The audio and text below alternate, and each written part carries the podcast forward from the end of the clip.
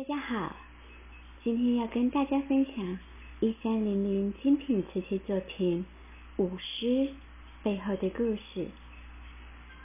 舞狮是一种东南亚民间传统表演艺术，与中国大陆、日本、朝鲜半岛、香港、澳门、台湾、马来西亚、新加坡、越南、琉球都能找到。然而，各地的狮子样貌，皆是对狮子形态宛然不同的艺术诠释。而在台湾称为朗腮，在日本称为狮子舞。在浩瀚的历史长卷中，舞狮的起源众说纷纭。有的神话传说是以以前山上出现的狮子吃掉村庄内的村民，后来村民学会了武功。打死狮子，村民模仿狮子的形态而成为舞狮。亦有神话版的说，如来佛把狮子引走，因此南狮中常有大头佛引领狮子。其中较为可靠的说法是，中国本身没有狮子，在中国文化中，狮本来是和龙、麒麟一样，都是神话中的动物。到了汉朝时，才首次有少量真狮子从西域传入。当时的人模仿其外貌、动作做戏，至三国时发展成舞狮。南北朝时，佛教兴起而开始盛行。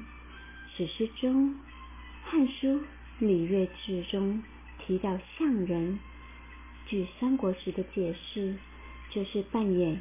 鱼、虾、狮的艺人，到了唐朝，舞狮是大型宫廷舞蹈表演的一种。当时太平乐亦称为五方狮子舞，出于天竺与狮子国。白居易的诗中描述狮子舞：假面胡人假面狮，科目为头狮作尾。金镀眼睛银座齿，奋迅毛衣拜双耳。可见当时的舞狮跟今日我们所见的已十分相似。据传说，它是最早从西域传入的。狮子是文殊菩萨的坐骑，随着佛教传入中国，舞狮子的活动也输入中国。狮子。是汉武帝派张骞出使西域后，和孔雀一同带回的贡品，而狮子的舞技却是引自西凉的假面戏。也有人认为舞狮是五世纪时产生于军队，后来传入民间的。两种说法都各有依据，今天已经很难判断其是非。不过唐代时。